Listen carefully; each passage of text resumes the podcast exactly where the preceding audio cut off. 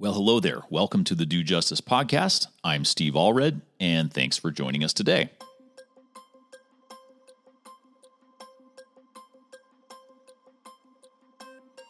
Over the past year and a half or so, there's been a lot of debate and discussion about personal freedom and the role of government in public life, especially during a public health crisis. And to be honest, I'm kind of tired of the discussion, but I think it's one we still need to probably have. Whether you've grappled with this topic already or are looking for some new insights, I think you'll appreciate the conversation that follows with Dr. Sean Pittman today. Now, I intended to bring in another guest, a friend of mine, who has a very different perspective to present, his views on this topic, but that didn't work out for this episode. Maybe we'll try that sometime in the future.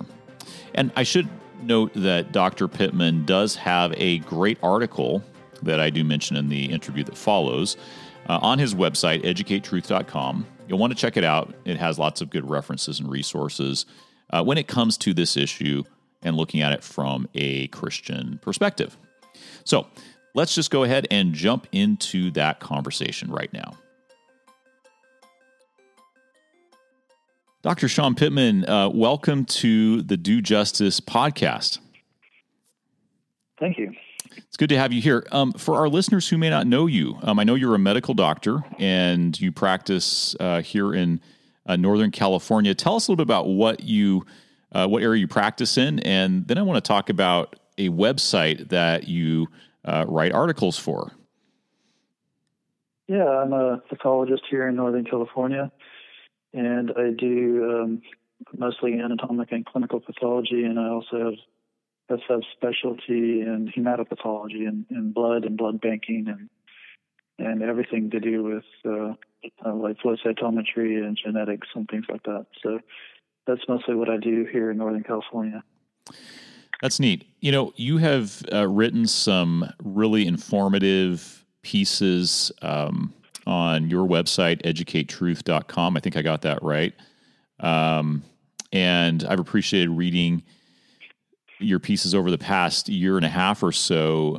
You've talked a little bit about some of the COVID, issues with COVID, the vaccines for COVID. And so, really appreciate your research and the way you kind of have simplified the issues for someone like myself, who's a layperson when it comes to, the medical field.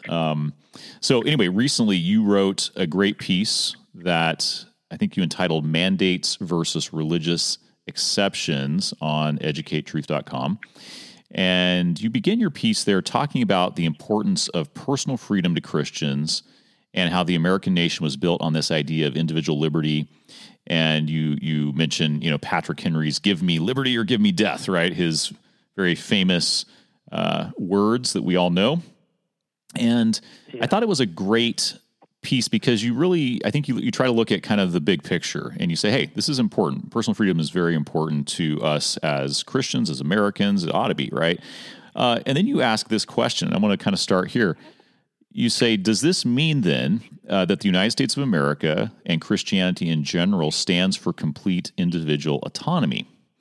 That there is no place for government or the enforcement of civil laws upon those who think themselves free to disregard any and all laws and governments with which they do not personally agree. Now, I'm going to probably answer that question for you. I want to hear your answer, but most people are going to say, well, I don't believe that. That's extreme, right? I do believe there's some place for civil government, but tell us, why did you ask that question, and what is your rationale behind the answer to that question for you? Well, for me, I think it helps to clarify my own thinking to start with extremes. Mm-hmm, mm-hmm. It's like, how far do you push the envelope? Do you really want to go full anarchy? And what would that mean? And why do we have governments? Why are there limitations on personal freedoms? Even if you don't agree with every single point with the government, why are governments necessary, or why are they helpful? And, why even does God in the Bible set up governments and point out that he's the one who sets governments in place, and even the kingdom of heaven is set up as a government. hierarchy and law and order.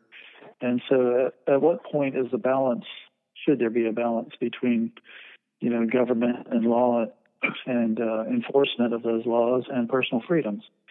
And, you know, it's good to start with extremes, I think, and then work inward from there. Mm-hmm, mm-hmm. 'Cause it really does make the issues clear when you're starting out and saying, well, wait, do we need government at all? Do we really believe in absolute, personal freedom, or is there some limit to that? Right.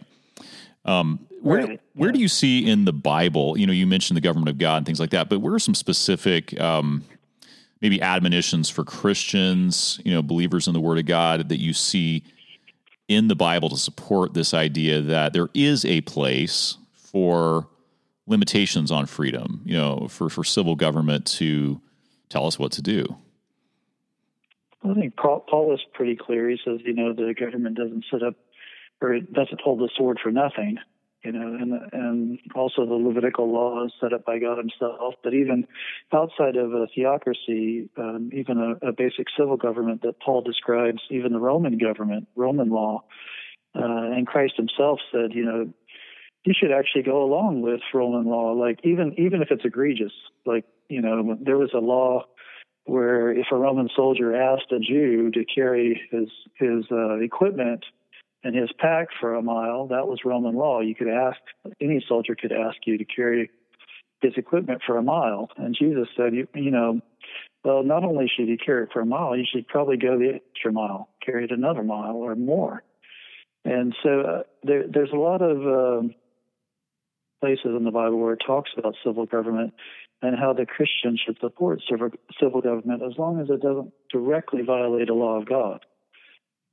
So, and even Paul describes it as the government is set up by God himself. So you should honor the government as you would honor God himself, like a law of God himself, as far as it doesn't disobey a direct command of God.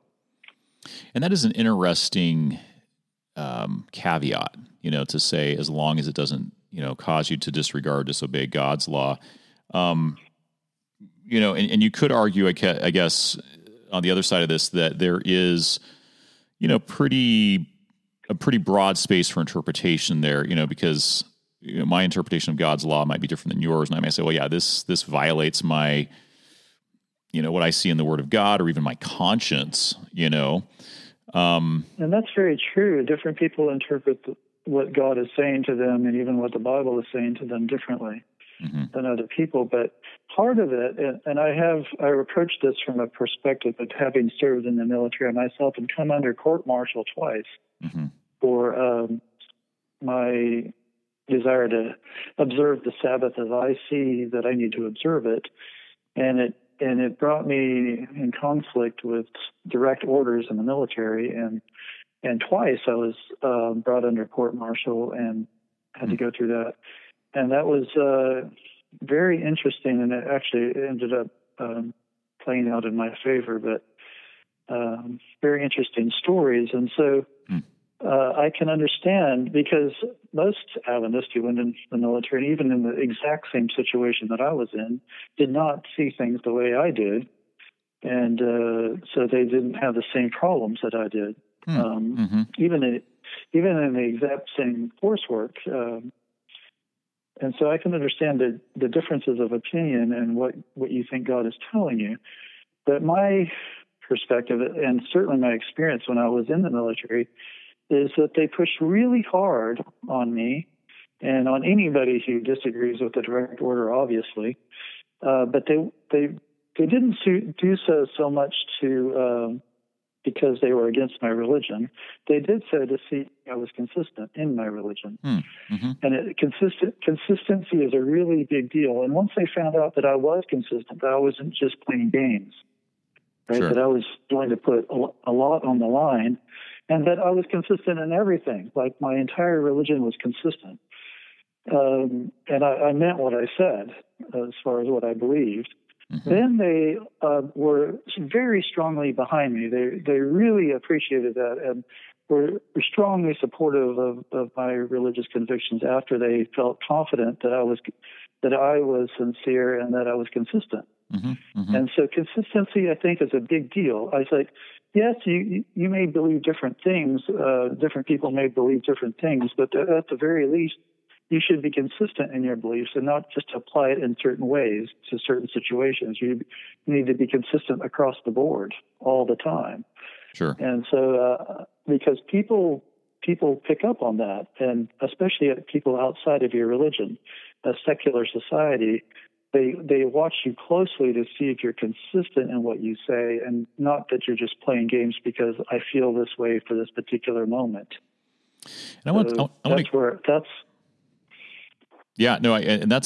to hear more of your story on that sometime, about your experience in the military. I think that's, I want to pick up on this, kind of the theme that you're getting to there with, the consistency aspect, because I feel like, we're seeing a little bit of that with those who are requesting religious exemptions to the vaccines, who may never have had, may not be religious to begin with, or, it's just kind of like that's the only option at this point, so they're going to use it. And I think you bring up a good point that it may not really, if it looks inconsistent, it really doesn't probably make us look that great, and maybe even our faith, our God. I want to just step back for a second. So this idea of personal freedom, we've talked about how that's important. Kind of maybe placed in contrast to that, it seems like nowadays, is this idea of the greater good, right? Like, we need to wear masks for the greater good. You need to get vaccinated for the greater good. Some of my Christian friends have really pushed back against the greater good concept. They feel like it is kind of trying to get people to, put aside their personal convictions, personal freedom, and kind of, be melded into a groupthink mentality and just go along with the flow. And they see a lot of danger with that.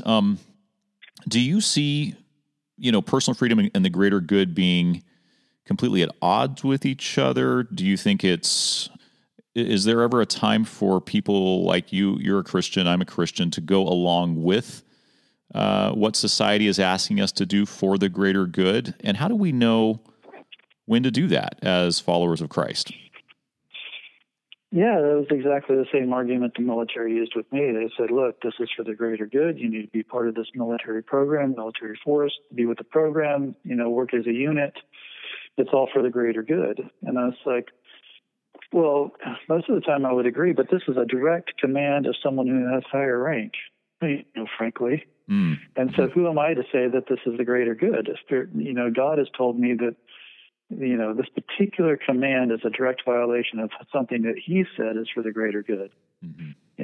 And so I'm just obeying higher authority, and I don't question,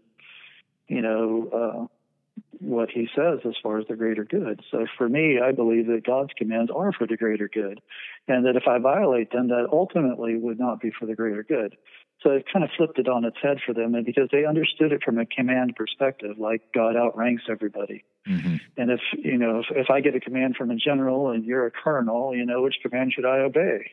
Mm-hmm. It's not for me to question, which is the greater good. I'm just going with the higher rank here. I'm just a lowly peon. Mm-hmm. Yeah. And so they kind of understood it from that perspective, and it ended up playing out okay in the long run that way.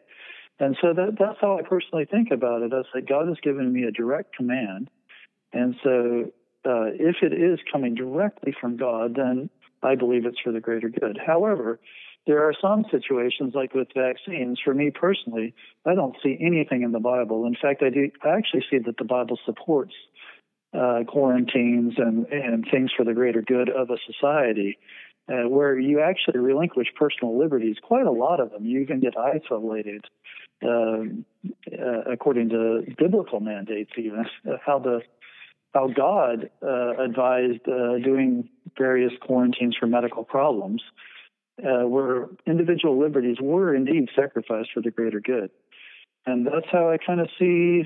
I mean, mask wearing is the least you can do for your neighbor, mm-hmm. as far as when you're in the middle of a pandemic. Even if you believe it has, fairly minor benefits, that's like, well, a minor benefit is still a benefit. What I mean, what's the least you can do to help your neighbor, even if it's psychological, even if you're going somewhere and you don't want to make people, uncomfortable. It's like, well, it's the least I can do in a public place is to wear a mask. At least initially, when the pandemic first hit, I was like, man, that's the least I can do. And so I certainly viewed it as my Christian duty to benefit my community and my neighbors to wear a mask. And the same thing when the vaccine first came out. Once I knew that it had some pretty significant beneficial effects, I was like, and the risk itself, I was like, even the Bible talks about taking risks for your neighbors, like the Good Samaritan, for example. The Samaritan, when he helped out that injured person in the middle of nowhere with robbers all around, he took a personal risk to help his neighbor. Mm-hmm. And I think that Christians are called to take at least some reasonable risk to help our neighbor. If in acting in a certain way, you certainly benefit your neighbor, that's the risk that we should take.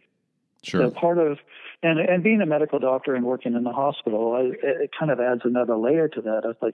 I work with a more vulnerable population, and so for me to lessen my risk of exposure to someone else, not just myself, but to someone else who may be have a worse outcome than even me or my own family, that's another reason why I should take the vaccine to help protect my patients as well. Mm-hmm. Mm-hmm. So this idea of the greater good, I think, again, a lot of folks view it with suspicion. Some folks do because they feel like it can be used, it can be abused, and I think you...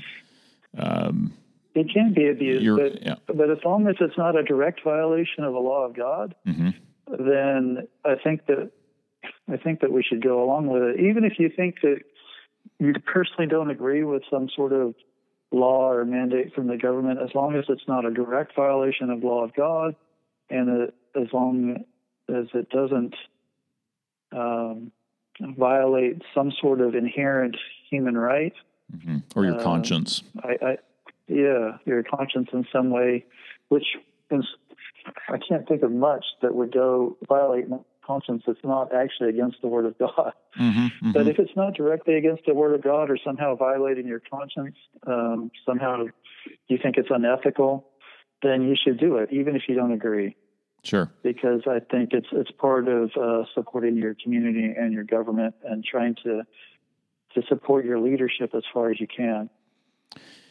One thing over the past year and a half that I have wanted to see more of, and I've seen it in some places, but I've wanted to reflect this in my own life, is as a follower of Christ for his church to be known as, hey, we are the people that care about, the welfare of society, especially during a time when, there's a pandemic and people are suffering, obviously from the illness itself, as well as from, economic harm and other things like that.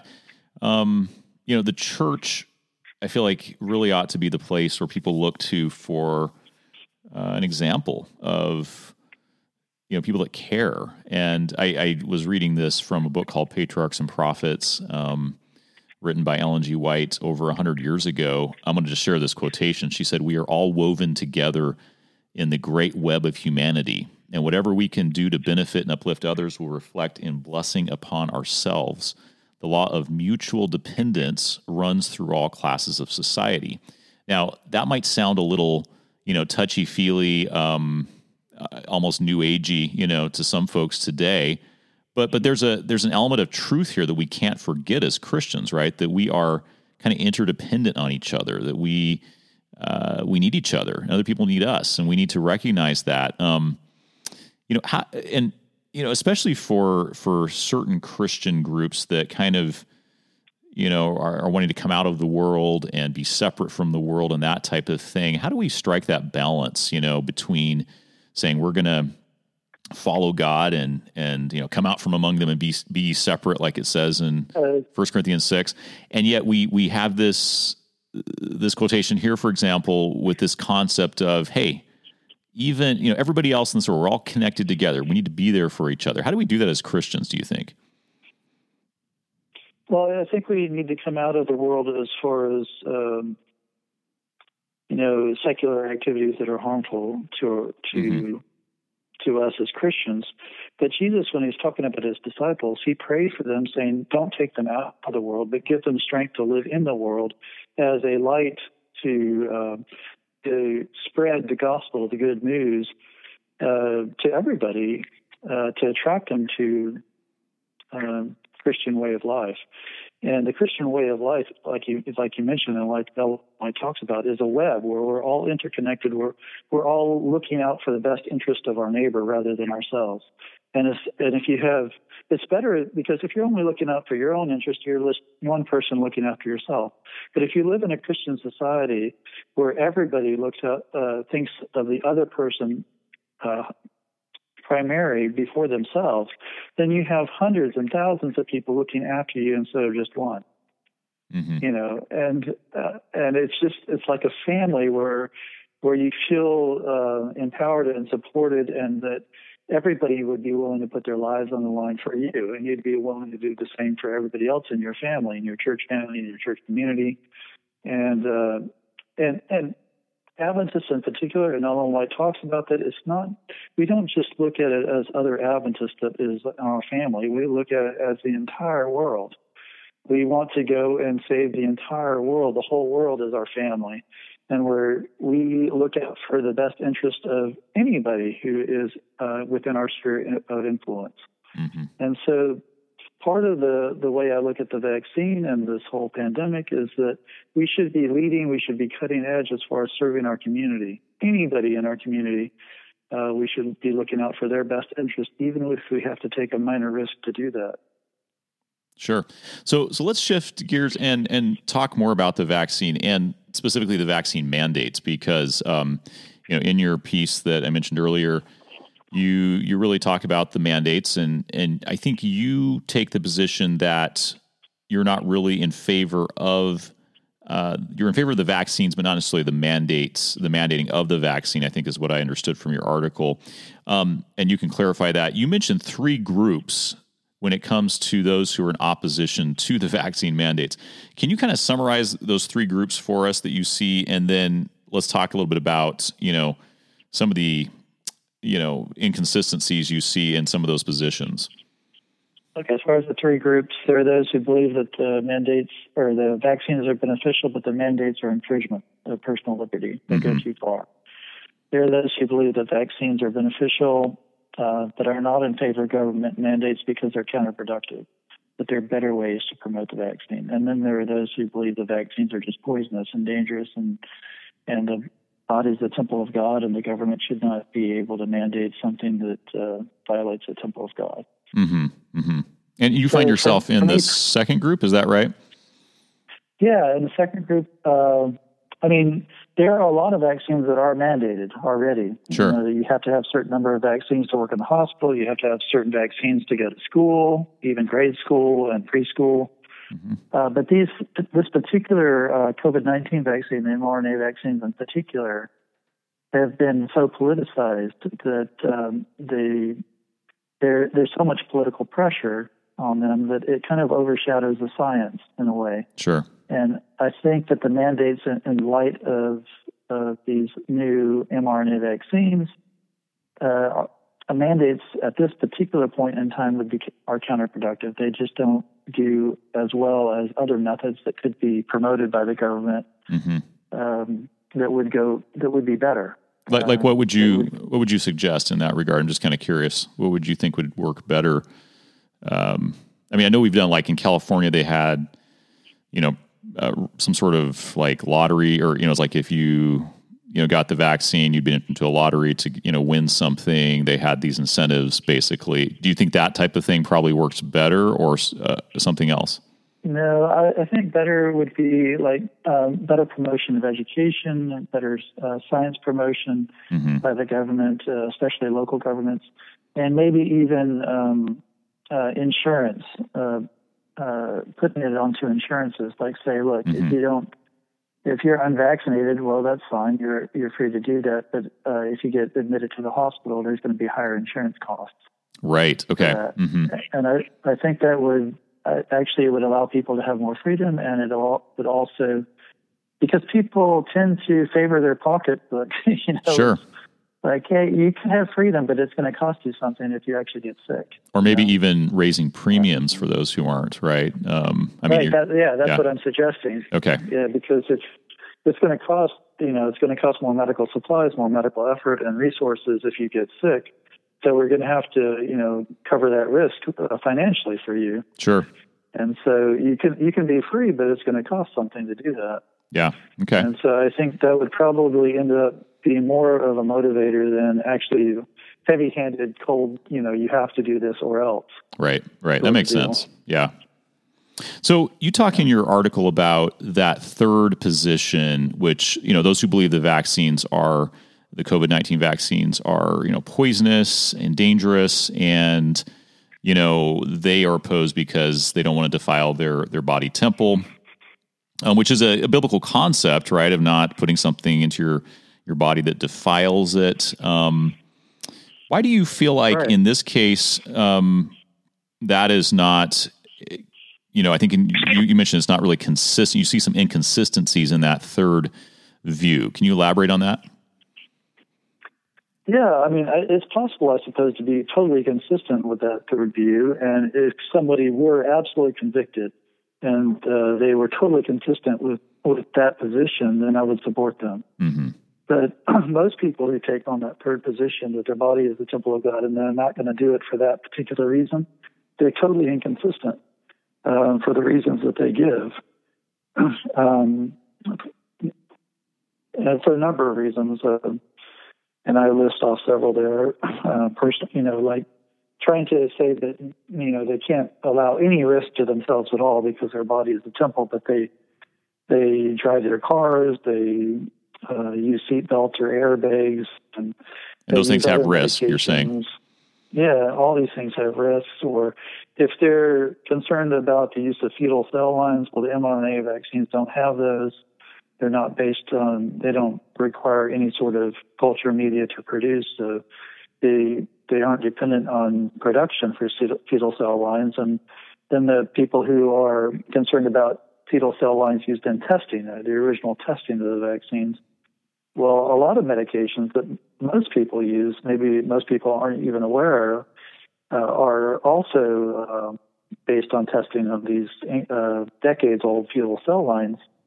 And so if you use any of these medications, some pretty common ones, mm-hmm. like Motrin or Tums or Maalox or Ex-Lax or Benadryl, mm-hmm. Sudafed, Zoloft, a lot of very common over-the-counter drugs are based on the HELOC or the HEK cell line.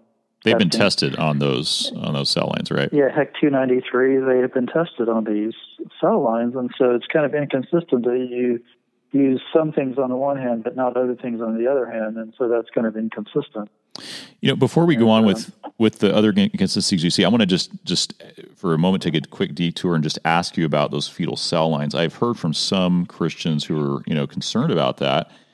And they're concerned about abortion, and so they say, in their view, every time these fetal cells are used, they believe that's coming from a recent abortion. In other words, this is kind of like perpetuating abortion by using these medications. Is that in actuality what's happening? In fact, the cell lines that are actually used, and there's only a handful of them that are popular that are used, are several decades old. The HEK cell line in HEK 293, it was started up in 1973, and nobody can say for sure, but it was probably a spontaneous abortion. Mm-hmm. That took place, and there's no reason why it couldn't have been. And these cell lines were then made immortal and grown in petri dishes, and they just continue to divide and divide forever. And lots of scientific experiments have been taken out on them, but it doesn't require, deliberate abortions or abortions going forward, because these cell lines are already established and they're immortal. Mm-hmm. And you can make more and more and more of these cells. and it doesn't require any additional fetal tissue or fetal loss of any kind. Mm-hmm. And so to argue that this promotes abortion, it's just not true. It doesn't promote abortion, and it's actually contributed to a great deal of medical advance. And to say that mm-hmm. we're just going to discard all knowledge that are based on these cell lines that were established decades ago, you know, for me personally, I don't think that is a beneficial thing to do, or even ethical in a lot of ways, because a lot of people's lives are dependent on these tests. Mm-hmm, mm-hmm. So. Okay. So you mentioned some other inconsistencies you see, and I a couple of them I thought were interesting. You know, God never used vaccines. You know, some people use that as a, you know, or basically, you know, it's kind of like God has given us our immune system. We should just depend upon that. Why do you see that as being inconsistent? Because God didn't mention a lot of things in science. He didn't even explain germ theory. He didn't explain a lot of things mm-hmm. In the Bible, but he still gave medical guidelines without explaining the underlying reasons for them. He just gave us rules of thumb for things that we should do and not to do as far as diet and health and medical advice in the Bible, without explaining a lot of underlying science. But that doesn't mean that the Bible is the beginning and end of all science. God still gave us rational brains sure. for a reason, and I think that God is the God of science, and he's behind everything that's good. Mm-hmm. All good discoveries of science, all good discoveries of medicine. God, I think, is responsible for that. And even Ellen White, you brought Ellen White up. She took advantage of all the good scientific advances in her day. She recommended quinine, even though she called it a poison in her books. She recommended using quinine to treat malaria. She had radiation therapy on a skin lesion on her face. She promoted blood transfusions. She even promoted a smallpox vaccine in her day. She was okay with her son getting it, even though he had trouble with vaccines when he was a child. So obviously she did give him vaccine as a child. But he didn't do so well because a lot of the vaccines in her day were contaminated with bacteria, and some of them gave rise to pretty bad infections. And so there were even greater risks for vaccines in her day, yet she still took advantage of them and was okay with them after, you know, listening to the pros and cons for the smallpox vaccine when her son was an adult. She was okay with him getting the vaccine and his staff, and her personal secretary said she was even vaccinated during a smallpox outbreak in the region where she was at. And so it's not like Seventh-day Adventists in particular haven't promoted advances in modern medicine. We're supposed to be kind of cutting edge. That's what we're known for. We have hospitals around the world. We do a lot of research into advances in health and medical treatments for cancers and chronic diseases and diet and health, and that's our big thing. Right arm of the gospel is that we are strong promoters of advances of medical science. And so just because it's not in the Bible doesn't mean that we shouldn't pay attention to it. Sure. And, you know, one other thing you finish up with, I think, in that list is that some folks will say, well, government mandates are morally wrong. And we've already kind of, you know, I think touched on that issue. It is interesting to me, and I think you might bring this up somewhere in your piece, or I think I may have read this from you before, you know, there are a lot of things that government mandates, you know, and one thing I've kind of, you know, brought up with folks who will bring this up to me is, you know, clearly, yeah, if you know, religious freedom is being infringed upon, the church, you know, people who are followers of Christ ought to take a stand, right? At what point do you do that with any infringement on civil liberties, right? For example, you know, when I was a kid, I remember seatbelts were mandated in Arizona where we lived at the time, and everybody was up in arms about that. At the time. And now it's pretty much, you know, everybody wears a seatbelt. Don't, you know, have a second thought about it. The police will even give you a ticket if you don't wear a seatbelt. I mean, that's pretty coercive, right? Yeah. And yet it's, you know, so is the church supposed to take a stand against seatbelts, against, you know, because there's risk associated with it. There's also benefits, right? You know, you could argue it's a public health issue. I mean, there's so many things we could talk about, different, you know, What about stops or ban on smoking in public places or whatever it might be? What's wrong with this idea that all government mandates are wrong, are morally wrong?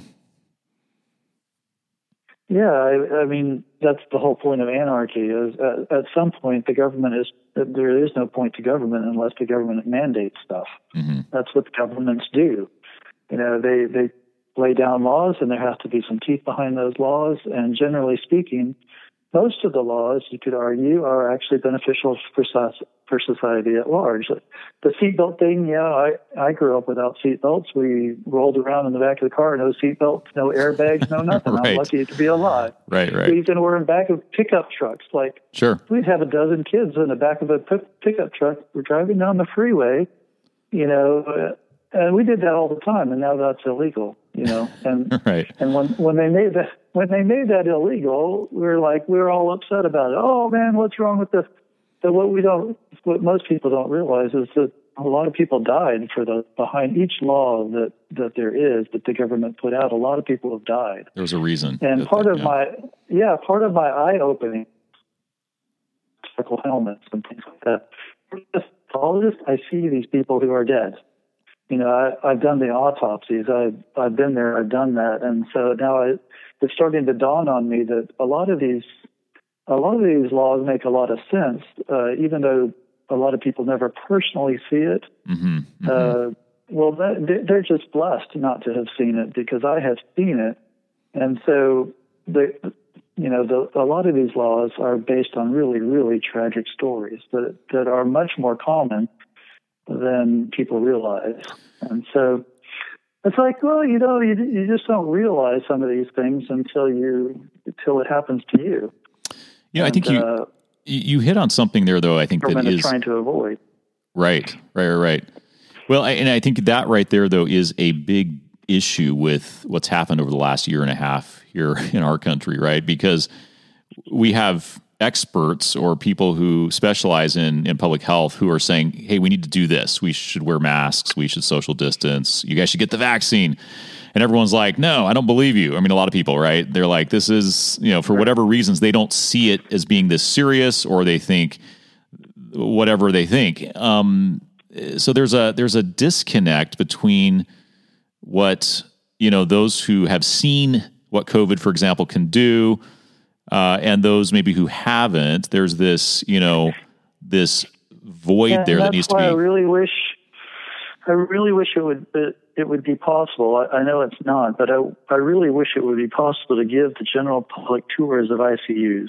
Mm-hmm. Come to the ICU and just see all the people there on ventilators who are dying, mm-hmm. and come and personally talk to somebody who, is spending their last few minutes with their family on their cell phone before they die, mm-hmm. or before they go unconscious, and I think it would change the tune of a lot of people. But it's hard to present these stories to people because there's so much misinformation, and they're reading a lot of stuff on the internet and Facebook about tragic stories for people who got vaccinated and they suddenly died the next day. Mm-hmm. Mm-hmm. And it's hard to explain to people that actually when you actually work in the hospital day after day after day, it's the unvaccinated who are getting slammed. Mm-hmm. The vast majority of people who are getting very sick and who are dying in the hospitals are unvaccinated. You don't see this influx of people who have vaccine injuries coming into the hospital. That's just not happening. I haven't seen it. My brother-in-law, who's a pulmonologist in Southern California, hasn't seen it. All we see is the tenfold increase in the unvaccinated coming in versus the vaccinated, who are desperately sick and dying. Sure. Well, I want to just ask you two more questions here. The first one, so truly to summarize what we've been talking about here with the mandates, and that third position where folks say, I'm opposed to the vaccine, it's dangerous, it's poison, so I don't want to put it in my body.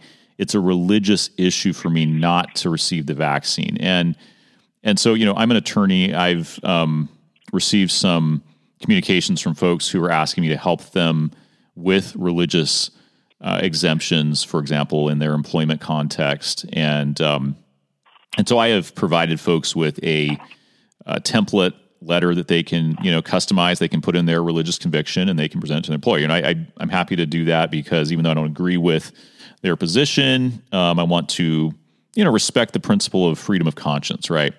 But you've pointed out some reasons why that view you feel like isn't probably, and I don't want to put words in your mouth, but it may not represent God well, maybe. Is that what you're saying here? Because there's some inconsistencies oftentimes, right? If you're saying I'm opposed to this vaccine for religious reasons because it's going to, hurt my body, and yet you're doing other things that are also risky, right? Do you feel like here's the potential to? Go ahead. Sorry. No, yeah, I agree. It has a potential to backfire. If you're at all inconsistent, it can backfire and make people look more negatively at Christianity. Mm-hmm, mm-hmm. Yeah, and so that's the question. There is, are religious exemptions, and of course we can't, judge on every case, but it seems like they have the potential to backfire, and I think that's well said. I don't want to discount honest and sincere convictions. It's just sure. That you better be for me anyway. Before I pull the exemption card, I'd better be very serious about why I'm doing it, and I'd better be very careful that I'm very consistent in it. Otherwise, I misrepresent God, and I shed about a bad light on the gospel. Yeah, right. You can't just be like, well, I don't want to get this vaccine, so I've got to find a reason to get around it. Oh, religion. There we go. I'll use that. And that to me is where there's a problem, as opposed to someone who's, very consistent in some way. It makes sense to them, and that's fine. Sure. If they want to use that as a reason, right. If that really is, in your piece, I want to finish up asking you this. You say that our individual rights, well, certainly very nice while they last, just aren't the main issue for the Christian. I thought that was an interesting statement, and I wanted you to just kind of expound on what you meant by that. Yeah, I talked about Daniel and his three friends because they were not focused on their own rights. They were focused on the gospel and trying to represent God as effectively as possible. And they were extremely polite, even to their captors and people who had destroyed their city, killed their parents probably, and they even became eunuchs. Mm. And they were still extremely polite and extremely careful in how they approached the commander and also the king himself. Even when they were threatened with death and they knew they were going to the fiery furnace, they were still extremely respectful to King Nebuchadnezzar. They said, "O king, live forever." But then they said, we still cannot serve your gods or worship this image that you've set up because we have a higher calling. And I think if you're primarily focused on spreading the gospel and representing God as best as you can, you're not so focused on your own individual rights. You're willing to give a lot up, even rights that you actually should have, that technically are good human personal rights. You're willing to overlook even some of those things that are good, in preference to maintaining the credibility of the gospel or maintaining your own ability to spread the gospel message as effectively as possible to somebody else. So the Christian is called to be able to, or be willing to, give up a lot of personal rights if in doing so, it makes that person better able to spread the gospel. Mm. Hey, thank you, Dr. Pittman. This has been a fascinating conversation, and just want to thank you for taking the time to talk with us here on the Do Justice podcast. Yeah, thank you very much. I really appreciate it. Okay, God bless you and your ministry as well. And if you want to read more of Dr. Sean Pittman's work, you can go to educatetruth.com. He has some great pieces there and resources to look at, both on this issue of COVID-19 and the vaccines and that type of thing, as well as just other issues that are fascinating as well. So, thank you again. Thank you very much, Stephen. Have a good day. Thanks for listening to Do Justice. If you enjoyed this episode, make sure to rate the Do Justice podcast on Apple Podcasts. You can also connect with us on Twitter. Our Twitter handle is @DoJusticeNow.